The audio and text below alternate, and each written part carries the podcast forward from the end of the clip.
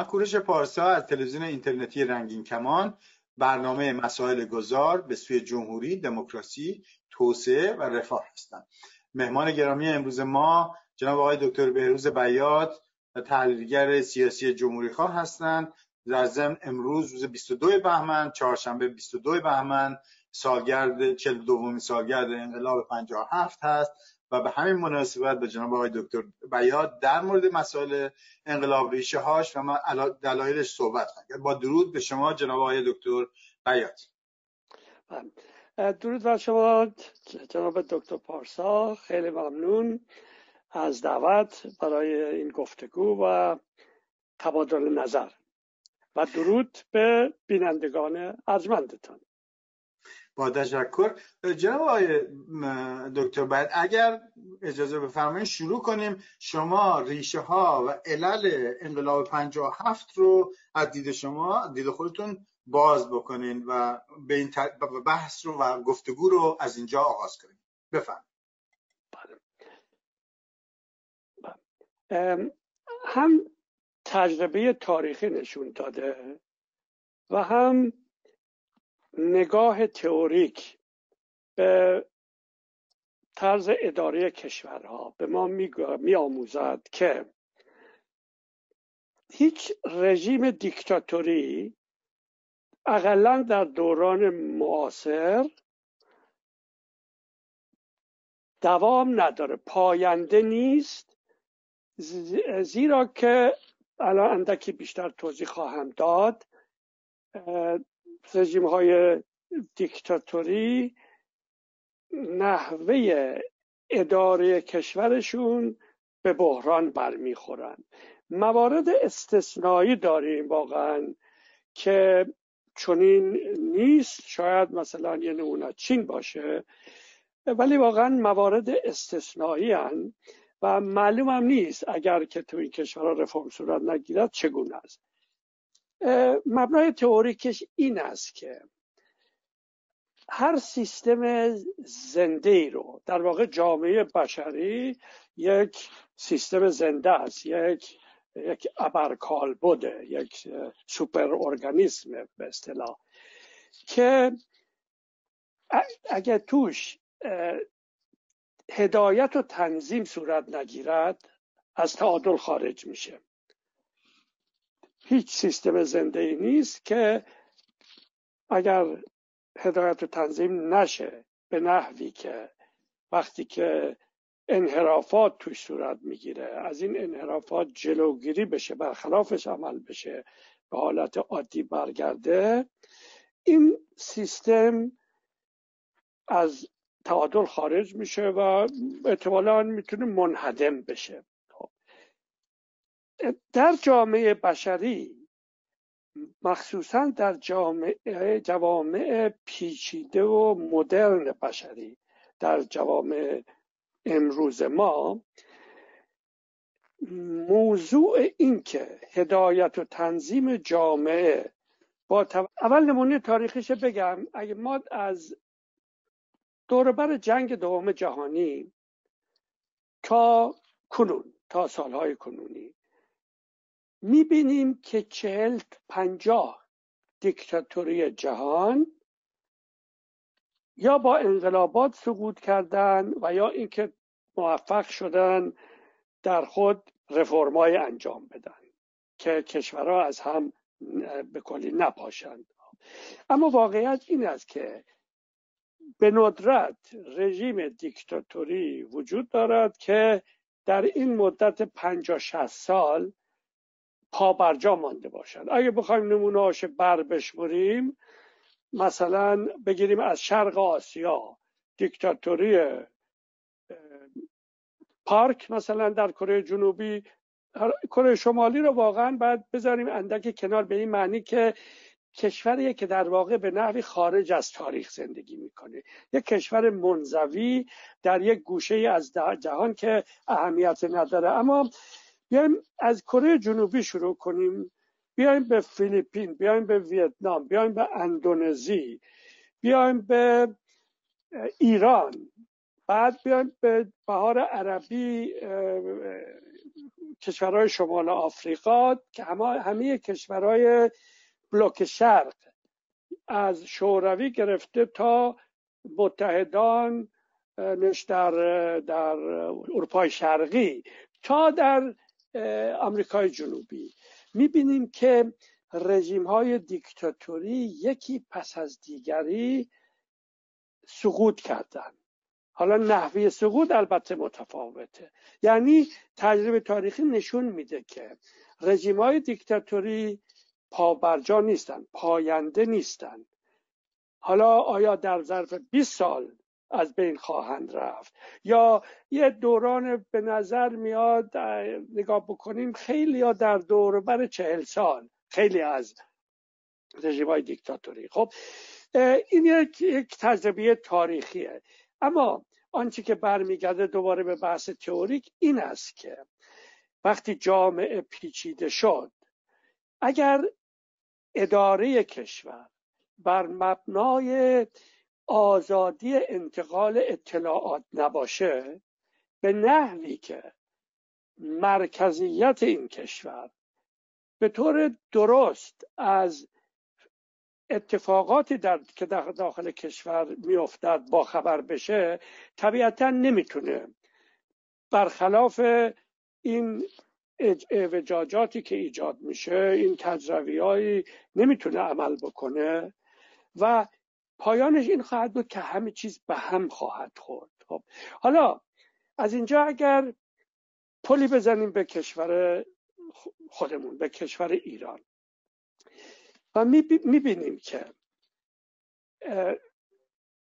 دوران پهلوی دوم دوران محمد رضا شاه که بعد از کودتای که بر ضد جنبش ملی بر ضد دولت دکتر مصدق صورت گرفت. هی بیشتر و بیشتر و بیشتر به سمت دیکتاتوری رفت. در می‌بینیم که مثلا یک سری اقدامات درست انجام داده مثل اصلاحات ارزی خب؟ اینجا هم اینجا مثلا یه موضوع اشاره کنم چون در موقع اصلاحات ارزی توی پرانتز بگم من موقع ایران بودم دانشجو دانشگاه تهران بودم. ما به پشتیبانی از جبهه ملی تظاهرات می‌کردیم شعار می‌دادیم. ولی به اصلاحات اما نه به دیکتاتوری. و در واقع منطق کارم اینجوری بود. یعنی شاه اصلاحات ارزی عملی که انجام داد کار درستی بود. ولی این عملش شد بیشتر یه عمل نمادین. یعنی نتیجهش این شد که دهقانهایی که صاحب زمین شدن اما دیگر آن مکانیسم مدیریتی که مالکین انجام می‌دادند اینجا قرار پشتیبانی از مدیریت مالکی نیست ولی یک حداقل مدیریتی بود. حالا میای این دهقانا رو صاحب ملک می‌کنی بدون هیچ گونه مدیریت دقیق بیشتر فراتر از این. به این معنی که به موقع بهش بذر بدی به موقع بهش کود بدی تامین بکنی به موقع به شاید سرمایه در اختیارش بذاری. همه اینجور چیزا. نتیجه این شد که عملی که قرار بود, قرار بود خوب باشد که در واقع نفس عملم خوب بود باعث شد که دهقانها از دهات گریزان بشن مجبور بشن ترک بکنن برن به شهرها و نتیجهش بحران بزرگ اقتصاد کشاورزی در کشورمون بود. مثلا یه نمونه خواستم موضوع رو بگم. یعنی که اقداماتی که شاه می‌کرد در عرصه های دیگه هم بیشتر اقدامات سمبولیک بودن. برگردم دوباره یک به موضوع تئوریک و آن این است که تا وقتی که مردم آزاد نباشند. اولا به لحاظ سنفی نمایندگی خودشون رو پیدا بکنن. مثلا کارگران در اتحادیه کارگری کارفرمایان در اتحادیه کارفرمایی معلمان در اتحادی های چنینی و بخش های دیگه جامعه. تا وقتی که اینا نتونن بدین وسیله اولا منافع مشترکشون رو دریابند که بتونن بیان بکنن ثانیا امکان بیان و انتقال به یک مرکزیتی که باید هدایت و تنظیم کننده باشه نباشد طبیعتا آن مرکزیت فاقد اطلاعات قابل اطمینانی خواهد بود که روش عمل بکنن خب. فراتر از این اگر که مردم نتونن نمایندگان سیاسیشون رو تعیین بکنن یعنی مثلا در احزاب سیاسی گرد هم بیان. مثل همه جای دنیا احزابی که بیشتر طرفدار حقوق طبقات پایین جامعه طبقات کارگران مثل مثلا احزاب سوسیال دموکرات یا شبیه این. یا عذاب مثلا محافظه کار که بیشتر پشتیبان منافع اخشار بالاتر جامعه تا اینا به وجود نیان و نتونن آزادانه عمل بکنن خب طبیعتا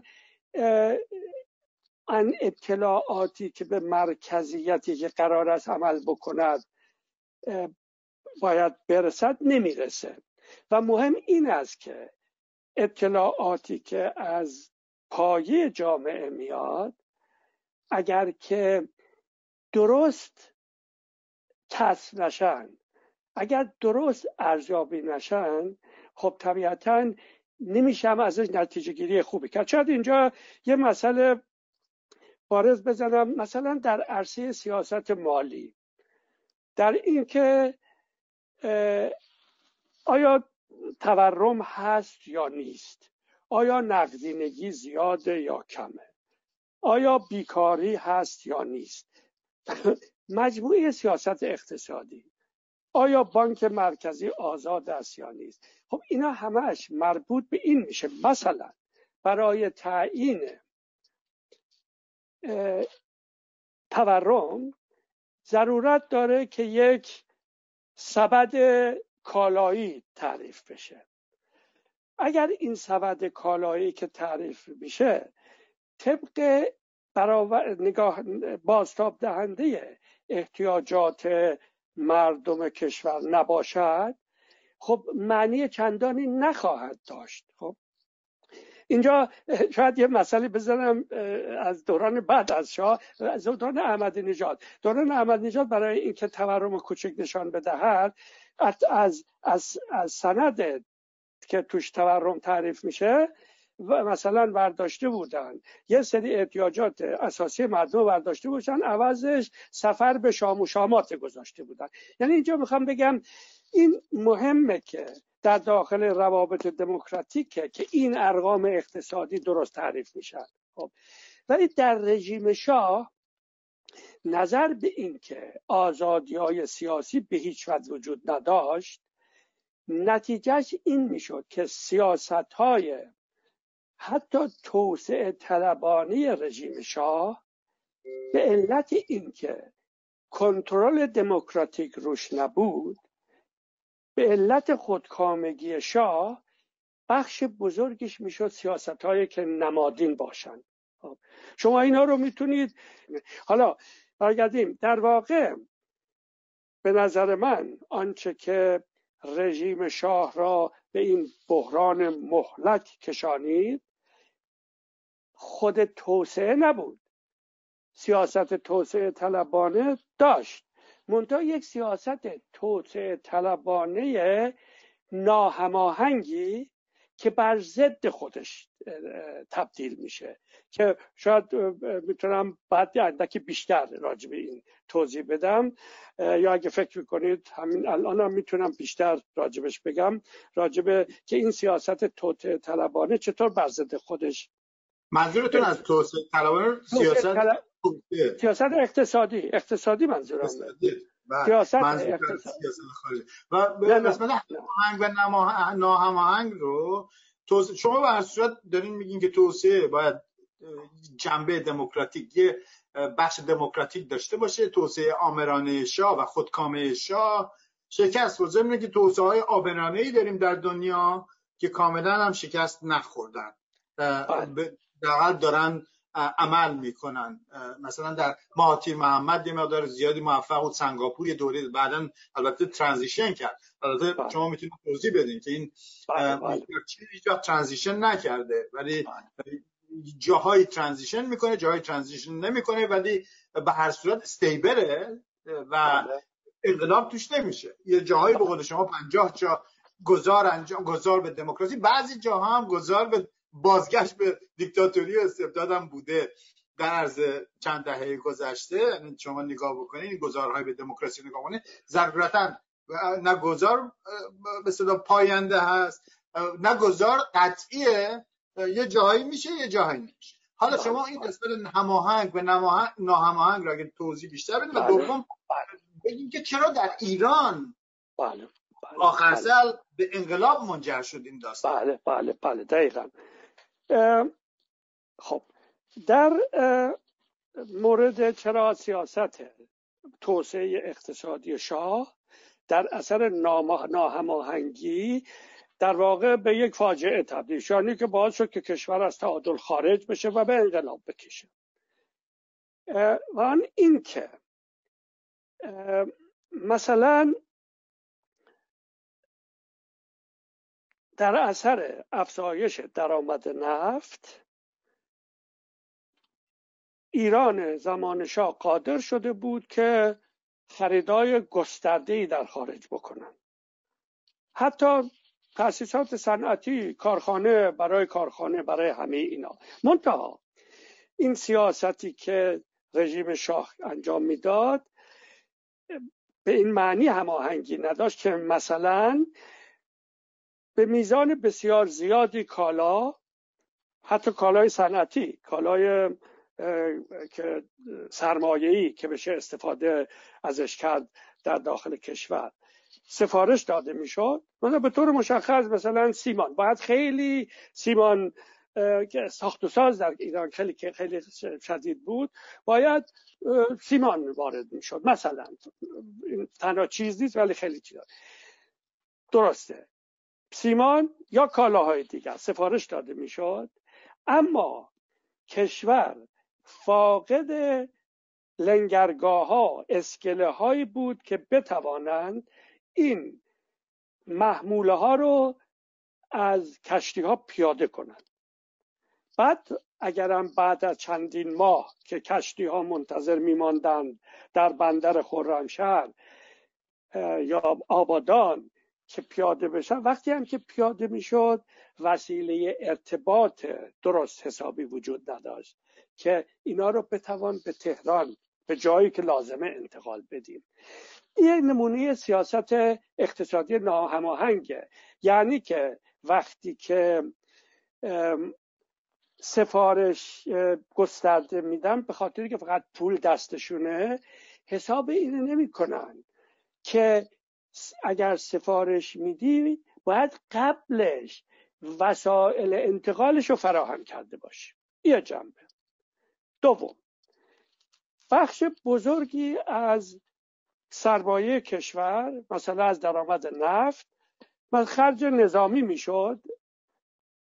به طور مشخص در یه سالهای ده دوازده میلیارد دلار فقط مخارج نظامی می شده اون موقعی که درآمد نفت دیگه در حد اکثرش 20 میلیارد بوده. خب؟ اما فقط ده درصد این خرج تعلیم و تربیت می شده خب؟ حالا ممکنه کسایی که الان از رژیم پهلوی دفاع می‌کنن بگن آره در اون موقع تعلیم و تربیت رایگان بود. بله تعلیم و تربیت رایگان بود. اما در کلاس هایی که چهل پنجاه شست هفتاد محصل توش بودن. تازه بعضی جا مدرسه ها باید چند شیفته کار می‌کردن. یعنی عوض سرمایه گذاری در تعلیم و تربیت جوانان ایران. پولها خرج تاسیسات نظامی تجهیزات نظامی می‌شد. یا یه نمونه خیلی جالب برجسته که خیلی باش من سر کار داشتم و اون این که مثلا کشور دچار کمبود برق بود. به خاطر شاید داشته باشید در سالهای یکی دو سه سال دو سه سال قبل از انقلاب کشور تابستانها دچار کمبود برق می‌شد. به نحوی که نه تنها خانه های مردم در ساعت از روز بعد برقشون قطع می‌شد بلکه برق کارخانه ها هم قطع می‌شد. خب خب حالا نگاه کنید رژیم شاه به روایت دکتر اعتماد دکتر اکبر اعتماد که خودش برنامه هسته ایران رو در واقع طرح ریخته بود. سالی سه میلیارد دلار خرج راه انداختن تاسیسات ای این با مال مخارج بوشهر متفاوته برای اینکه مثلا در تهران اون تاسیسات یا مراکز پژوهشی هستی رو راه بندازه در اصفهان و اینا. خب سه میلیارد دلار از حدود 20 25 میلیارد دلار درآمد کشور سهم اون می شده اینو نقل می‌کنم از صحبت های آقای دکتر اکبر اعتماد. اما در نیروگاه هایی که بلاواسطه الان لازمن و باید برق کشور رو تأمین بکنن سرمایه گذاری نمی‌شد. نتیجه اینکه تابستان ها می‌دیدیم که کمبود برق بود با عواقب بسیار گستردهش خب می‌دیدیم که در عرصه‌های دیگر در عرصه‌های دیگر صنعتی هم کارگر متخصص تربیت نشده بود. جوری که کشور مجبور بود از بیرون وارد کنه. صرف این که کارگر خارجی وارد کنی این صرفا کار بدی نیست. اما به شرط اینکه خودت در داخل کشور به اندازه کافی متخصص تربیت کرده باشی با این وجود کمبود داشته باشی. مثل آنچه که در کشورهای اروپای غربی هست. خب در اون صورت اشکالی ندارد. اما نه اینکه خودت تعلیم و تربیتت یه جوری رها کنی نتونی تربیت کنی و مجبور باشی از خارج. خب اینا نمونه هایی بود که نمونه های خیلی بیشتر وجود دارن واقعا در سرتاسر سر کشور. یه موضوع دیگه این که در اثر عدم وجود دموکراسی حتی قشرهایی از ایران که در این ده سال اولیه در سالهای اوائل سالهای شست میلادی تا اوائل سالهای هفتاد میلادی. در اثر توسعه که چاد انجام داده بود رژیم شاه انجام داده بود در کشور صورت گرفته بود یک اخشار متوسط و بالای متوسط مرفعی به وجود آمده بودند. که سرمایه هم به هم زده بودند و اینا. ولی همین ها هم طرفدار رژیم نبودن زیرا که به آیندهشون امید نداشتن زیرا که می‌دانستند که وابستگان به دربار برادر و خواهران شاه چگونه می‌توانند دخالت بکنند و سیر امور رو عوض بکنن. من به طور مشخص از دوستان خودم که در دوران دانشگاه تهران بودن کاری بودن که واقعا بعد از دانشگاه به سرعت خیلی ثروت هنگفتی به هم زدن. و وقتی ازشون پرسیدم که شما چرا از رژیم شاه طرفداری نمی کردید البته الان اونا شدن طرفدار دو آتشی شاه. می‌گفتم چرا شما پولتون رو از ایران چند سالی قبل از انقلاب اقلا بخشی از پولتون رو بردید بیرون؟ می‌گفتن چون ما نمی‌دانستیم واقعا.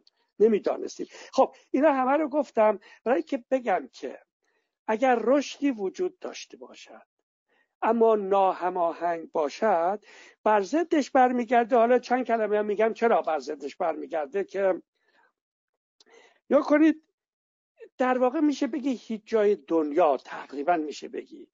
با طریق با فقر انقلاب نشده. یعنی کشورهای بسیار فقیر که تعداد زیادیشان داریم و داشتیم توی این کشورها معمولا انقلاب صورت نمی‌گیرد. بلکه انقلاب و ناآرامی و حالا حتما نه انقلاب ولی اول ناآرامی که می‌تونه به انقلاب یا می‌تونه به رفرم.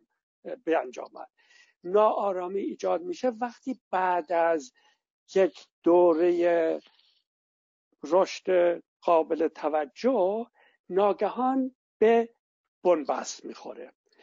باید توجه داشته باشیم انسان ها خودشون با پدر و پدر بزرگشون مقایسه نمی‌کنن بلکه وضع امروزشون رو با وضع دیروز با وضع یک ماه پیش یک سال پیش و پنج سال پیش مقایسه می‌کنن. و وقتی که وضعیت اقتصادی ایران بعد از این ده سال اول سالهای بین 1961 تا 1972 که ایران دارای یک رشد متوسط بالای ده درصده البته یک نواخ نیست توش نوسانات زیادی هست ولی متوسطش اولا بالای صفر ثانیا ده درصده.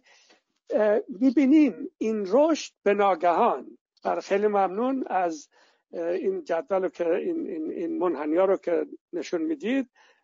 اگه لطف کنید الان نشون بدید. منحنی بالا نشون میده از سال از سالهای بین 1960 تا 1972 می‌بینید که یک رشد بالای در درصدی داره. از سال 1972 ناگهان شروع به سقوط می‌کنه. تا تا سال قبل از انقلاب. خب متوجه. بعد اینجا می‌بینید هفتاد دو دیگه در حال نزوله. یعنی اینی که پاره ادعا می‌کنن حتی آقای اقتصادداران که وضعیت بسیار عالی بود و خیلی اصلا مردم اسیری انقلاب کردند و این حرفا. اینجا نشون میده وقتی که شما به ناگهان رشد ده درصدی میشه رشد من 15 درصدی میشه رشد منهای ده درصدی. و به این ترتیب اون چه عواقبی داره چه اثراتی می‌ذاره روی وضعیت اجتماعی کشور. خب یعنی که در واقع این فاز بعد از هفتاد دو که بعدش منجر به انقلاب شد نشون میده که وضعیت توده بزرگی از مردم آنچنانی هم نیست که پاره از دوستان اقتصاددانانمون حتی گاهی ادعا می‌کنن. بلکه اونجا دچار بره و اونجاست که آدما خودشونو با دیروزشون مقایسه می‌کنن با ماه پیش با دو سال یک سال دو سال پیششون و می‌بینیم که ناراحتی در ایران عمومیه. جوری که جوری که رژیم شاه در دوران انقلاب در واقع هیچ نیروی جدی اجتماعی حتی اونایی که در اثر رژیم شاه پولدار شده بودن میلیونر شده بودن حتی اونا هم حاضر نبودن ازش ازش پشتیبانی بکنن. یعنی تنها مانده بود. و و خب و این طبیعتا این کشور رو از تعادل خارج می‌کنه یعنی که به عبارت دیگر مسئول چون که این بحث ها این روزها مرتب رایجه مسئول اصلی انقلاب ایران رژیم محمد رضا شاه پهلویه که بعد می‌تونیم راجبی صحبت بکنیم که چرا بخشایی رو که قاعدتا قرار بود فرزند خلف رژیم پهلوی باشند یعنی روحانیون فرزند ناخلف از کار در آمدند و برگشتن بر ضدش. الان اندکی صحبتم اینجا رها می‌کنم که خسته کننده نشه ولی می‌تونیم بعد به این موضوع بپردازیم و به ادعاهایی که میشه که مسئول انقلاب و مثلا بحث صورت می‌گیره که گویا مسئول انقلاب ایران چه می‌دونم گروه های چپی بودن جبهه ملی بوده اینجور چیزا بودن که باعث شدن که در ایران انقلاب صورت بگیرد. اصولا این موضوع که مطرح میشه آیا انقلاب ضروری بود؟ در این بحثایی که روزهای اخیر صورت گرفت حالا می‌تونیم اندکی دقیق تر واردش بشیم. بعد خب یه جوانب بسیار زیاد و مهمی رو خب شما روش دست گذاشتین. یه بخشش که خیلی جالب بود خب دهه فکر کنم اوایل دهه 50 است که حتی CIA هم حتی مشارکت در واقع متوسط رو مشارکت بیشتری در واقع متوسط و باز کردن رو به محمد رضا شاه حتی توصیه می‌کنن. حتی به گفته ثابتی خود اینا هم خود سازمان ساواک هم تا حدی این پیشنهادات رو در اون مقطع داشت. البته بعدا می‌گفتن سرکوب بیشتر ولی سال 50 51 همه توصیه می‌کردن که خب البته محمد رضا شاه جواب داد و دو تا حزب رو گرفت. یه حزب کرد گفت چشابی هم اصلا بلد نیستن نمی‌دونن این دموکراسیشون هم به درد نمی‌خوره اصلا وارد نیستن. و من خودم همه چی رو می‌دونم. اگه دوستم ندارین چهارم بلنشین برین پاسپورتم در پاسپورتتون رو بگیریم بریم اونجایی که دوست دارین و مثل راه توسعه سیاسی رو بست محسن رونانی حرف خوب جالبه یه تحلیل دو سه هفته پیش داده. میگه که خب چند عامل جلوی سنت رو در واقع پشتیبان سنت بودن و و, و مدرنیته و ما تقریبا در ایران این عوامل ضعیف شدن. چه روحانیون به عنوان مرجع چه اشایر چه زنان حتی. الان زنان برعکس مدافع مدرنیته و برابر هستن. چه اشایر که گفتم زمان رضا شاه از و چه فئودالا زمیندارای بزرگ با انقلاب سفید در واقع ولی محمد رضا شاه این سرمایه‌داری سرمایه‌داری رو که با وجود آورد و این صنایع البته میشه صحبت کرد که مثبت بود صنایع مختلفی که به نظر من البته شما می‌تونید چه اون صنایع کوچک و بزرگی که تولید کرد اونها به میشه مثبت ارزیابی کرد. البته نقدم میشه کرد.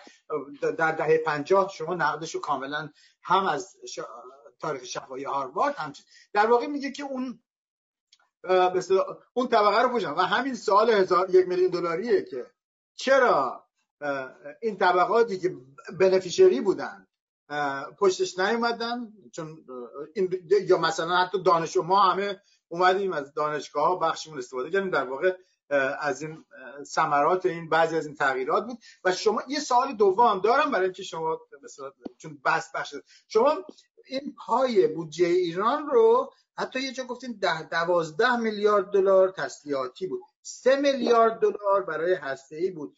از یه پای 25 میلیارد دلاری گفتین که البته نه.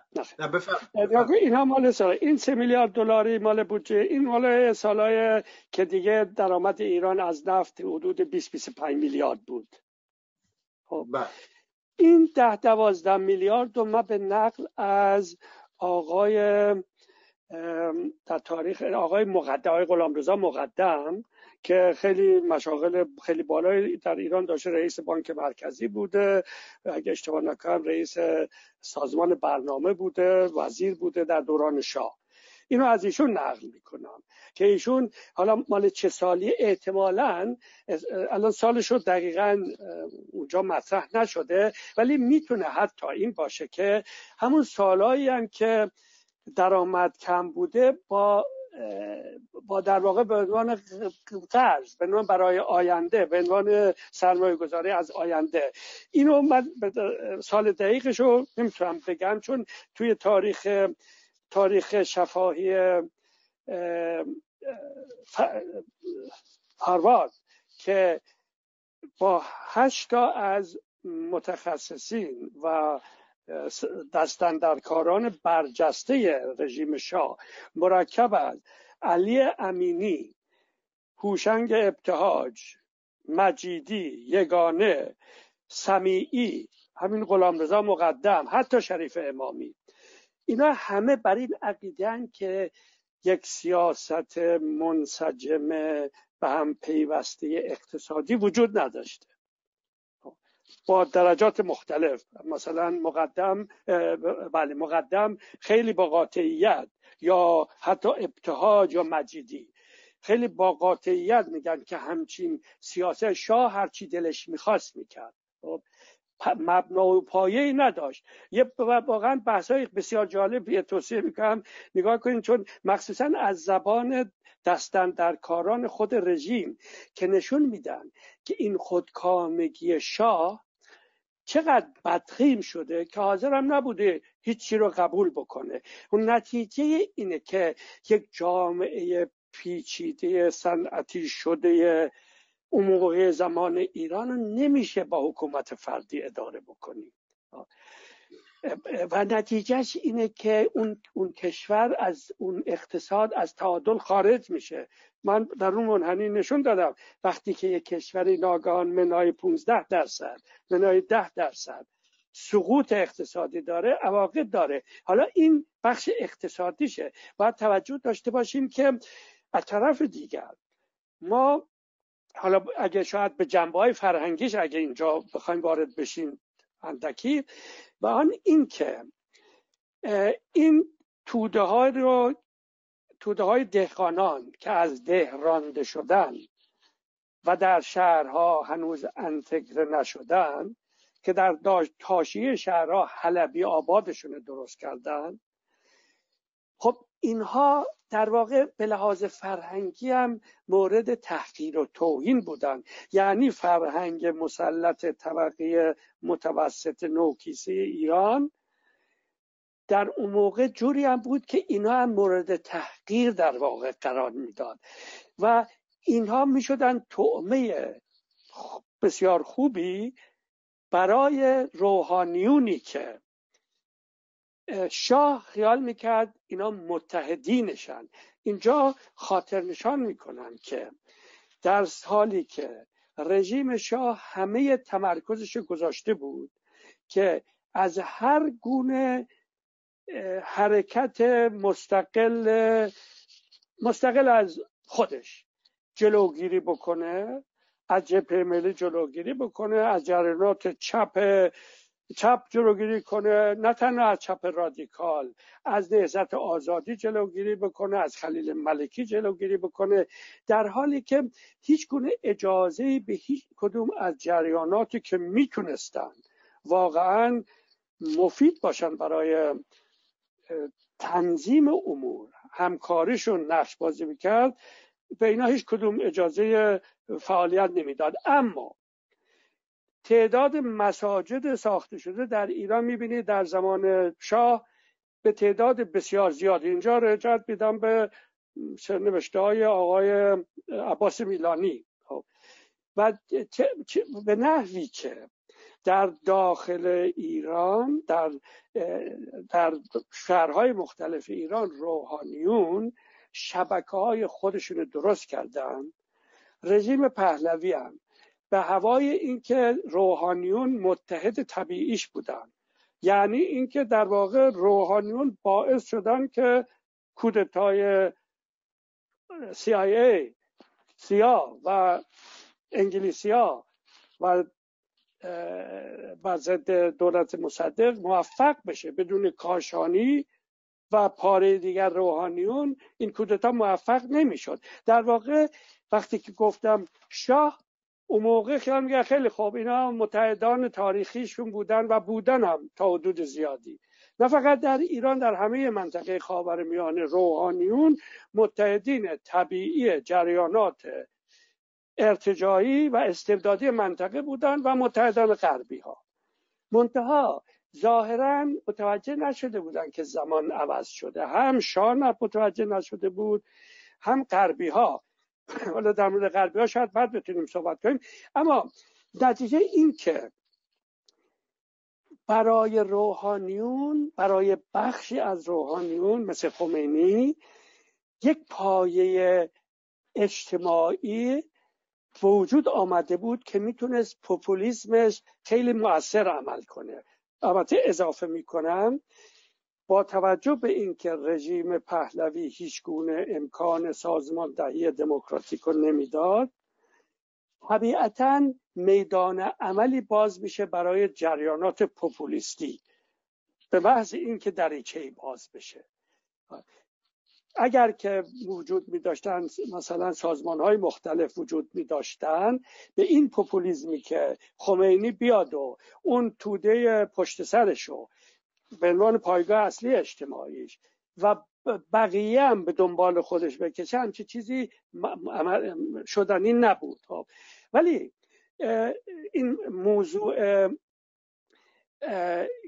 در واقع فرهنگی موضوع مهمی بود در اینجا که فقر اون بخش های پایینی جامعه. شما فکر کنید وقتی سقوط اقتصادی میشه اثراتش بلا فاصله اون اخشار پایین جامعه بلا واسطه حس می‌کنن. ممکن اون اخشار متوسط هنوز یک یک ذخیره داشته باشن. بلا فاصله اون پایینی ها حالا اینو مخلوط می‌کنی تبدیل می‌کنی به یک موضوع هویتی. خب این برای جریانات پوپولیستی اینجا مذهبی اما اینجا یه پولی هم می‌ذارم به امریکا کاری که ترامپ می‌کنه در واقع. کاری هم که ترامپ کرده در واقع یه چیز شبیه اینه که از نارضایتی بخشای بزرگی از جامعه سفید پوست آمریکا که در سی چل پنجاه سال اخیر به لحاظ واقعی و از زندگیش بهتر نشده از اون سوء استفاده کرد کردش موضوع هویتی سفید پوست سیاه پوست سفید پوست چی. در ایران هم رژیم خمینی که به لحاظ فرهنگی هم با رژیم شاه اختلاف داشت به راحتی می توانست این موضوع رو به این توده های از دهات گسسته اما به شهرها نپیوسته بفروشد. نتیجهش اینه که این هویت اسلامی موضوع برجسته شد. یعنی در واقع موضوع که محرکش وضعیت ناگوار اقتصادیه بعد یک بازتاب فرهنگی هویتی پیدا می‌کنه. و این معمولا تخصص جریانات پوپولیستیه که از این وضعیت اینجوری استفاده بکنن. ها نمی‌دونم تا حدودی پاسخ پرسشاتون دادم یا اینکه چیزی مانده که؟ مناظره مناظره در من تو انجام شده که مثلا چند نفر از این دوستان اونجا بودن. بحث حداقل مجریش به اینجا می‌رفت و بخشن.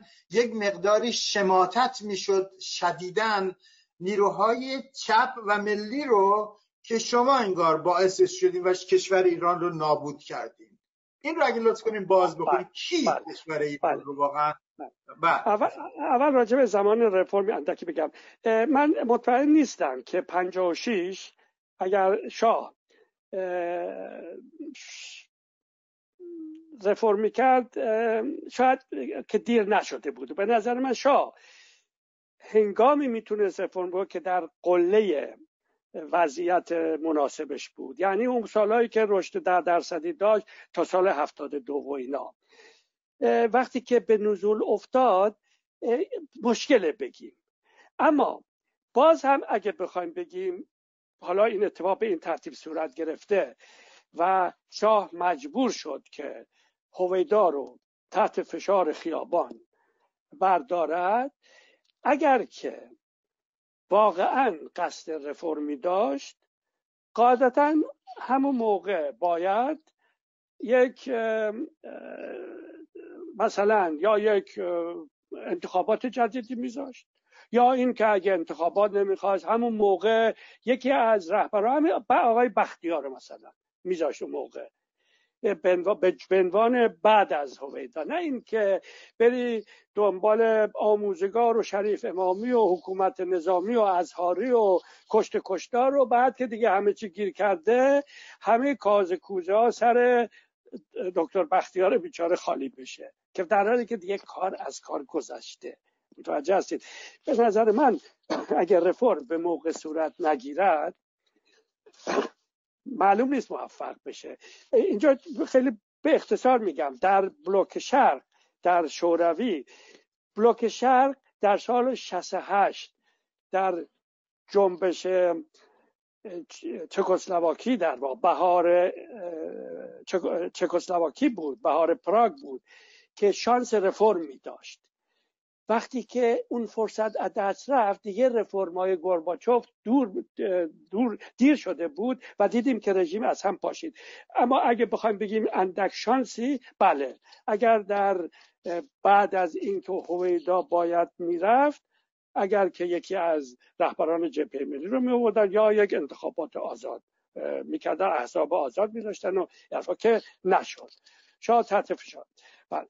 و آنچه که این بحثی رو که شما مطرح کردید. بله من متاسفانه می‌بینم که در جریانات سلطنت طلب و متاسفانه با همکاری بعضی از روشنفکران ایران از جمله کسایی که شرکت کرده بودند در این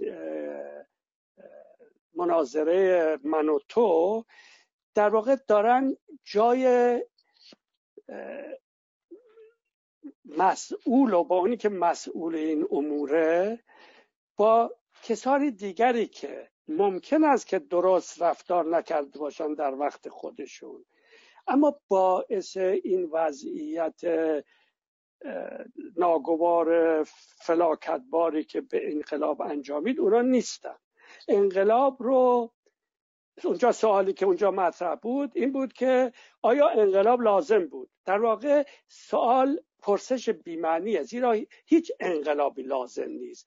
انقلاب البته یکی از دوستان اونجا آقای اکبرین گفت که انقلاب نتیجه لازم لزوم نیست بلکه نتیجه استراره در واقع انقلاب در اثر استرار صورت می‌گیره. نه. و بعد توی بحث دوستان موضوعاتی بر مطرح می‌شد. معلوم بر طبق چه سندی که رژیم شاه محبوب ترین رژیم یادم نیست تاریخ معاصر ایران بوده یا همچین چیزایی. که معلوم نیست اون آقایی که اینو مطرح کرد طبق چه چه سندی. میگم که ما دانشجوهای ایرانی اون موقع دانشگاه تهران من بودم بعدش هم در خارج از کشور. هممون هم کم و بیش از خانواده های نسبتا مرفه بودیم. چرا؟ نه در داخل کشور چون من در دانشگاه تهرانم شرکت داشتم.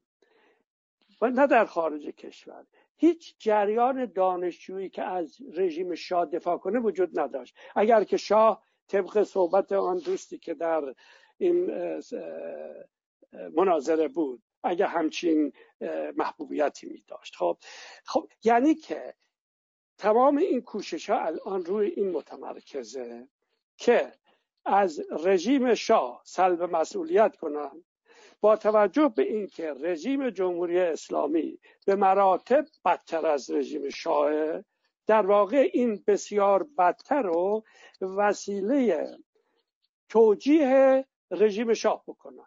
که از رژیم شاه بخوای دفاع بکنی که به این خط به این فکر بیافتی که بخوای برگردی. بله.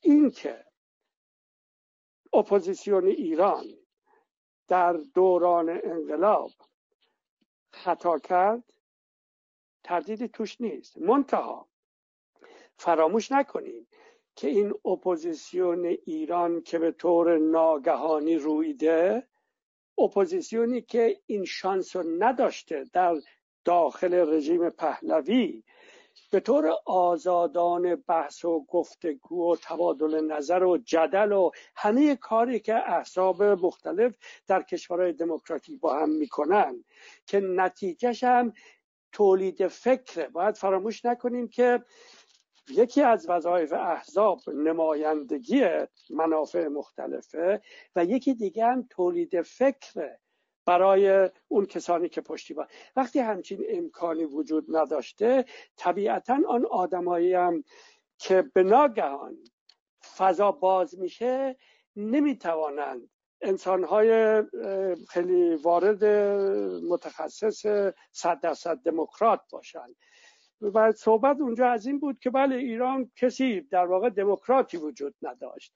بعد از این دوستان سوال کرد پر اصلا مشکل سر چی؟ اگر که دموکراتی وجود نداشت و شاید هم ادعا کنن که الان هم وجود ندارد که زیرا که رژیم جمهوری اسلامی هم همون متد رو به کار برده که رژیم پهلوی. رژیم جمهوری اسلامی هم امکان به وجود آمدن هیچ گونه سازمان سیاسی جدی در داخل کشور رو هیچ گونه شخصیت های مرجع در داخل کشور نداده. همه رو سرکوب کرده نابود کرده مجبور به مهاجرت کرده این حرفا.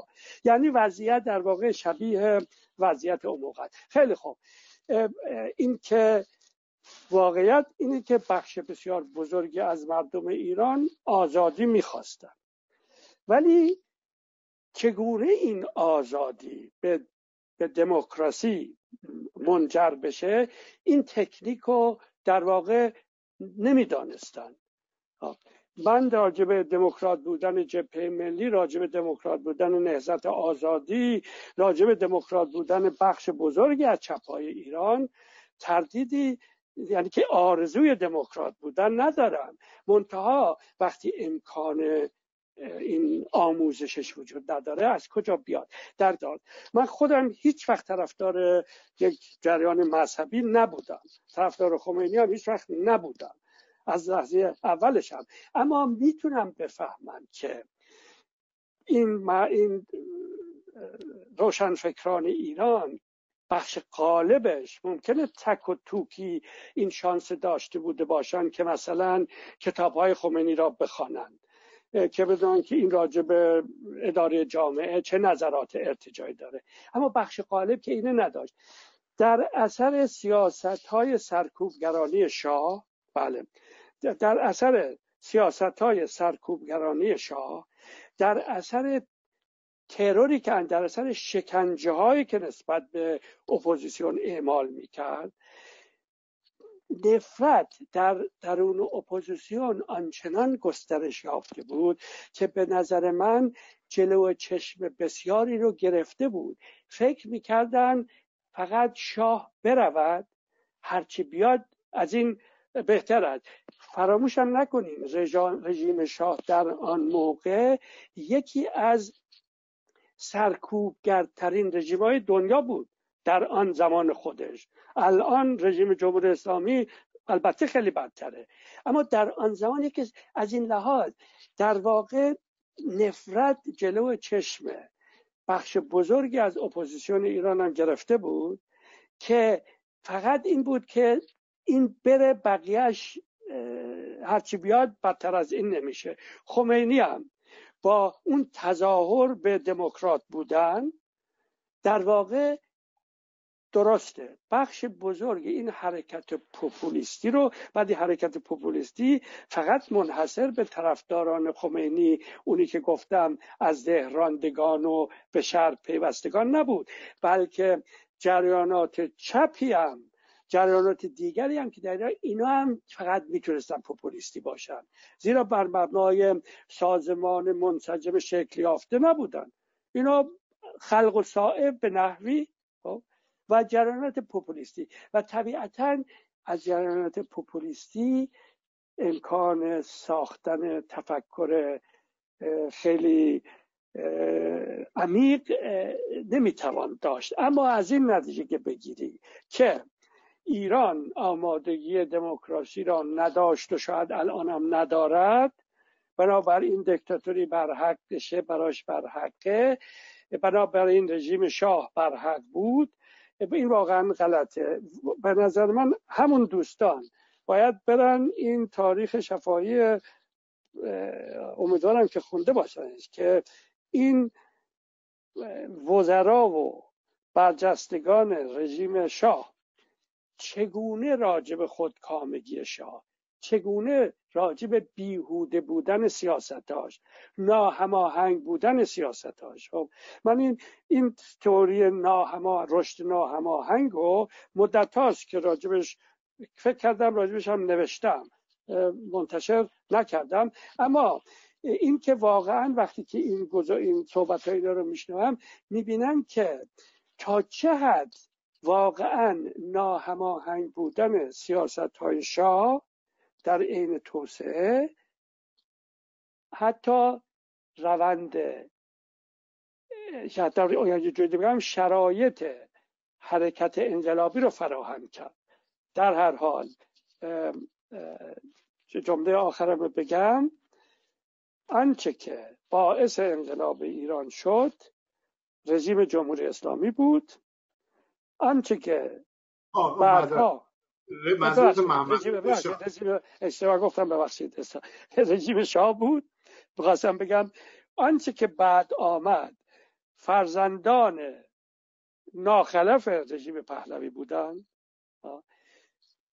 اون بقیه هم به علل مختلف بله به درستی عمل نکردن. و منم تردید دارم حتی که تا چه حد اونا می توانستن چون جریانات کوچیک بودن تا چه حد می توانستن شانس داشت. البته بحثی اندکی مفصل تر بله اون بحث رو می‌تونیم در یک جداگانه اگر وقتی باشه اون بحث رو بکنیم. ولی یک نکته مقاله خوبی رو آقای محمد رضا نیکفر سه سال پیش در یک مصاحبه خوبی با آسو داشت که در مورد روشنفکران و نقشش و شبهای گذر رو 50 60 تا روشنفکر به مفهوم ادیبان و نویسندگان.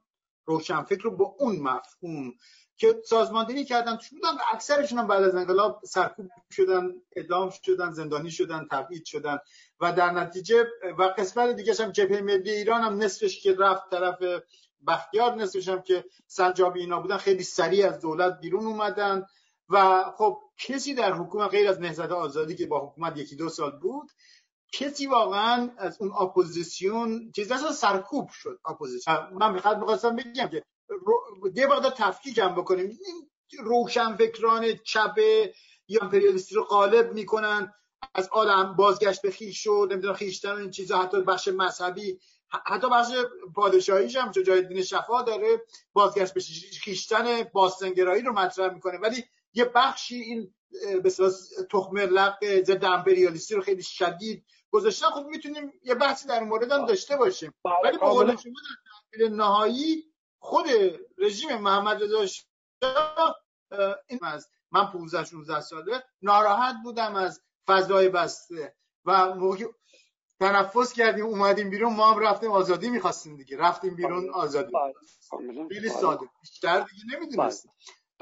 من من من به نظر من انقلاب ایران به طور بالقوه هم هم به لحاظ دموکراتیک می‌تونست پیشرفت پیدا کنه هم می‌تونست به اینجا بغلته البته سیاست نادرسته حالا اون چپی های ضد امپریالیست و چه می‌دونم مثل حزب توده و اینایی که خیال می‌کردن که خمینی دوامی نخواهد داشت. نوبت خودشان خواهد رسید براش مهم بود که خمینی ضد آمریکایی اهمیت براش این بود. از اونا که بگذریم.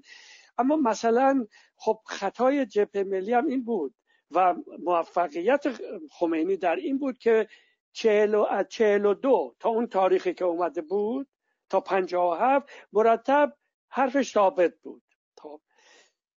در جبهه ملی همچی چیزی نبود. به خاطر میارم که زندیات کریم سنجابی که قطعا انسان شریفی بود یک روز قبل از ملاقاتش با خمینی اومده بود پاریس که بره ملاقات انترناسیونال در کانادا.